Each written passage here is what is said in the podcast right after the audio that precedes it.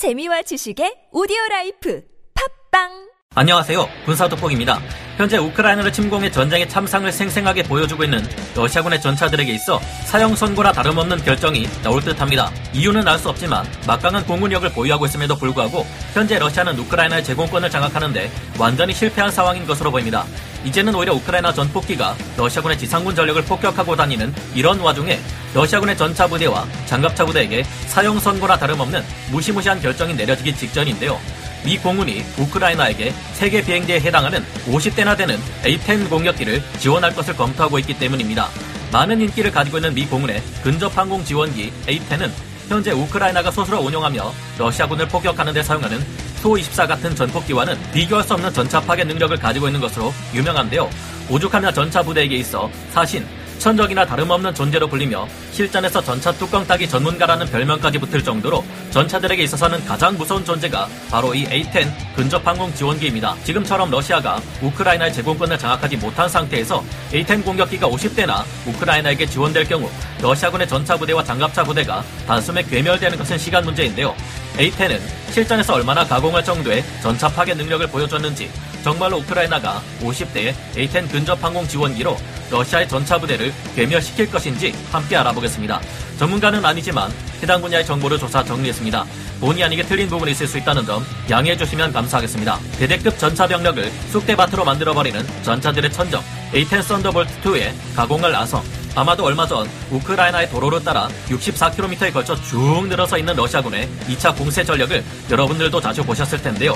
A-10 썬더볼트2의 전차 파괴 능력을 아시는 분들은 야 저기다 그냥 A-10 공격기로 푹 하고 쫙 긁어버리고 매버릭 미사일로 융단 폭격을 퍼부어버리면 순식간에 러시아군 괴멸시킬 수 있을 텐데 이런 생각을 하셨을 겁니다. 미 공군의 근접 항공 지원기인 A-10 썬더볼트2는 태원이 대부분인 유럽 전장에서 운용하도록 설계되었고 활주로가 없어도 이륙할 수 있기에 지원 시설이 부족해도 운용할 수 있으며 조종사 재교육은 최소화만 되어도 가능하기 때문에 우크라이나 휘장을 칠하고 항공기를 전달하면 되는데 이것은 단 며칠 안에 가능한 것으로 보이기 때문입니다. 이 같은 생각은 제 개인적인 생각이 아니라 전 미 해군 차관보인 에버렛 피아트가 3월 3일 해외 언론인 디펜스 뉴스 뉴스에 미국 A-10 공격기의 세계 비행대를 우크라이나에 공급해야 한다고 말하며 주장한 것입니다. A-10 썬더볼트2는 대표적인 근접 항공 지원기로서 이 임무를 맡은 기체들은 아군 지상부대와 인접한 표적에 대해 공중에서 폭격 지원을 해주는 개념의 기체들인데요. 근접 항공 지원, 일명 카스라 불리는 이 임무에서는 아군을 오폭하는 일 없이 정확한 위치에 폭격을 가하는 능력과 요청에 맞춰 빠르게 화력을 투입하는 것, 이 두 가지가 가장 중요한 능력으로 평가받습니다.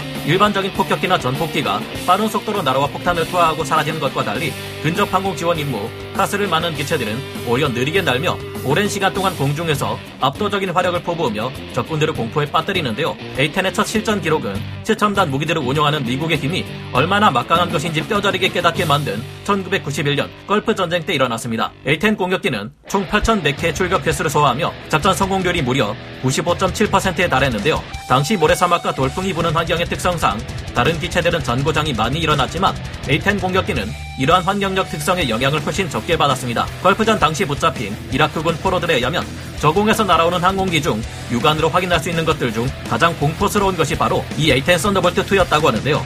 A-10 공격기는 사막의 폭풍 작전 기간 동안 무려 987대의 전차, 926문의 야포, 501대의 장갑차, 1106대의 트럭, 112개의 군사시설, 96개 적 레이더를 격파했습니다. 근접 공중전을 어느 정도 수행할 수 있기도 한 A-10은 공대공 미사를 쏘아 2대의 적 헬기를 격추하고 51문의 고사포 및 주기 상태에 있는 지상의 적 전투기 10대를 파괴하기도 했는데요.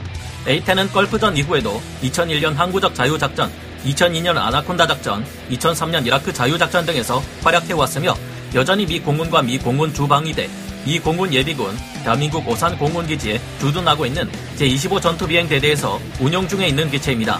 대-IS전에서도 A-10 공격기는 솔솔한 활약을 보이며 운용 수명을 연장시키게 되었는데요. 현장에서 현재 우크라이나가 러시아의 공격 헬기들을 떨어뜨릴 때 지대한 성과를 어리고 있는 이글라나 스팅어 같은 멘페지에 피격당하고도 멀쩡하게 날아다니며 기관포로 IS 대원들에게 충격을 안겨줬다고 합니다. A-10C 공격기가 우크라이나에서 러시아 전차를 상대한다면 현재 러시아군과 싸우고 있는 우크라이나군은 이미 암속 근접 항공 지원기인 소호25를 운용하고 있지만 A-10 공격기는 이보다 훨씬 많은 무장 탑재량을 자랑합니다. 게다가 훨씬 더 빠른 재출격이 가능한데요.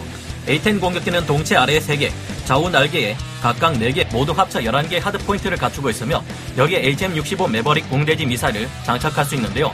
미 공군이 운용하는 A-10C의 경우 막강한 화력을 자랑하는 항공 유도 폭탄 제2담까지 탑재할 수 있습니다. 이를 통해 러시아군의 최신의 전차들을 공격해 모조리 박살낼 수 있을 것으로 보입니다. 하지만 A-10의 상징이라 할 수 있는 무장은 바로 7연장 회전식 30mm 기관포 GAU-8 어벤저인데요. 이 무지막지한 기관포는 정확도만 뛰어난 것이 아니라 탄이 걸리는 재밍 현상 없이 분당 2100발에서 4200발의 탄약을 푹 하며 말 그대로 쏟아버릴 수 있었습니다.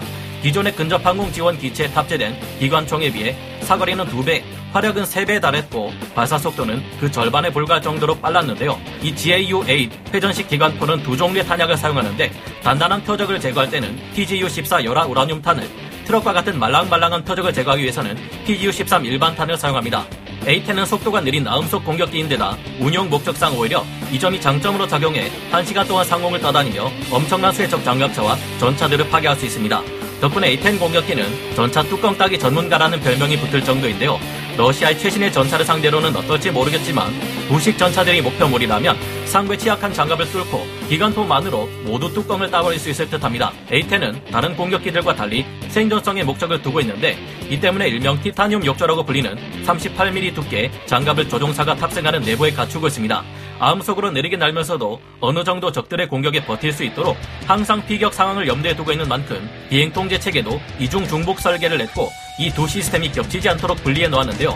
덕분에 기체가 심각한 피해를 입은 상황에서도 비행이 가능하며 유압계통이 파손된 상태에서도 비행이 가능합니다. 엔진 또한 동체 외부 좌우로 나뉘어져 붙어 있는데 덕분에 한쪽이 파괴되어도 다른 엔진으로 비행하고 다른 엔진에도 불이 옮겨 붙거나 하지 않도록 설계되었습니다.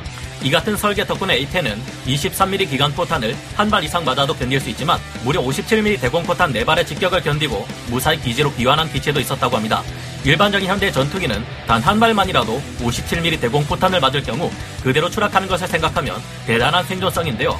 미국은 소련과의 냉전 시절 수많은 전차들이 진격전을 걸어올 경우 나토의 전차와 지상군 병력만으로 이를 다 막을 수 없다고 생각했는데 그렇다고 이걸 최첨단 미사일과 유도폭탄으로 전부 처리하려니 돈이 너무 많이 들었습니다.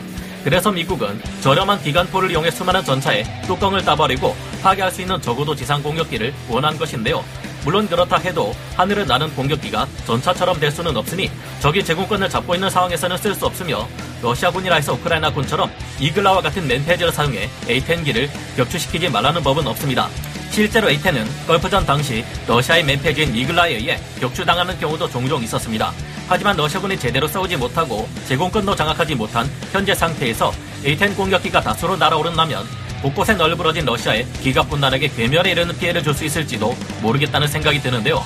게다가 러시아군 보급 대열이 곳곳에서 교통 정체를 일으키는 상황은 A10에게 더더욱 활약할 기회를 안겨줍니다. A10 공격기 단 몇 대만 있어도 30mm GAU-8 어벤져 기관포를 긁고 가거나 매버릭 미사일만 몇 발 쏴줘도 러시아군의 보급에 큰 타격을 여러 곳에서 초래시킬 수 있게 되는데 50대라니 어느 정도일까요?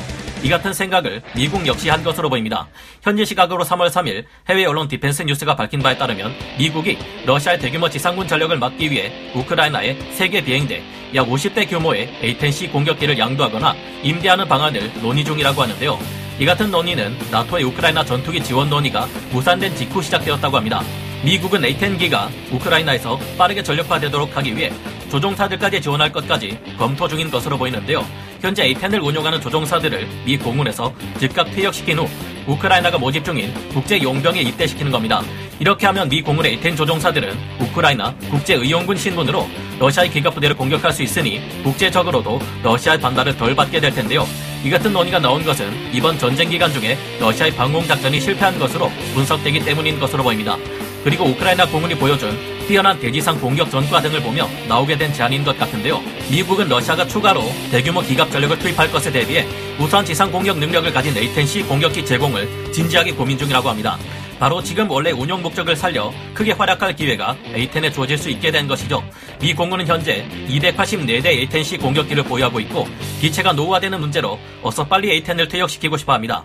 하지만 A-10C 부품을 생산하는 지역구를 둔 의원들이 야야 그거 안 돼. A-10 퇴역시키면 우리 지역에 A-10 부품 생산 라인 닫아야 된단 말이야. 안 돼. 하며 거센 반대를 해왔는데요.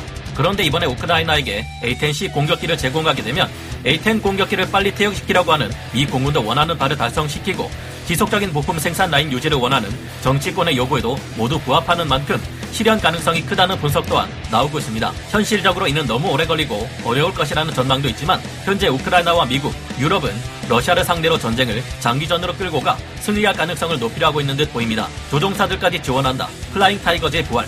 게다가 과거 미국은 이 같은 일을 실제로 벌인 적이 있습니다. 중일 전쟁 중 미국은 중화민국의 전투기를 지원하면서 이를 운용할 조종사들을 파병했지만 이들은 미 육군 항공대 소속이 아니었습니다. 미 육군 항공대에서는 현역 조종사와 정비사 자격으로 이들을 투입한 것이 아니라 지원자들을 모은 다음 일단 퇴역 처리시켰는데요. 그리고 개인 자격으로 이들을 중화민국 공군에 입대시키는 방식으로 항공의용단, 일명 플라잉 타이거즈로 만들어 투입시켰습니다. 이렇게 활약한 플라잉 타이거즈는 태평양 전쟁이 발발하자 다시 미 육군에 재편입되어 미국의 제23 전투비행단이 됩니다. 그런데 알고 보면 여전히 플라잉 타이거즈를 애칭으로 쓰는 이 제23 전투비행단이 현재 세 개 비행대대분의 A-10C 공격기 48대를 운용 중입니다. 이번에 또 한 번 이들이 의용군 형태로 우크라이나로 넘어가 미국에서 제공되는 A-10C 공격기를 운용하게 된다면 부활한 플라잉 타이거즈가 사상 최대의 활약을 하게 될지도 모르겠는데요. 미국이 설마 조종사까지 이렇게 복잡한 방식으로 지원하면서까지 A-10을 50대나 지원할까? 실제로는 미그 29 전투기나 수호이 24, 수호이 25 전폭기를 지원하는 게 더 현실적일 것이다라는 의견도 있지만 개인적으로 A-10 썬더볼트 공격기를 무척이나 좋아하기에 이들이 위기에 처한 우크라이나를 구하기 위해 큰 활약을 하기를 기대해보게 되네요. 여러분은 어떻게 생각하시나요? 오늘 콘서트 포기 여기서 마치고요. 다음 시간에 다시 돌아오겠습니다. 감사합니다. 영상을 재밌게 보셨다면 구독, 좋아요, 알림 설정 부탁드리겠습니다.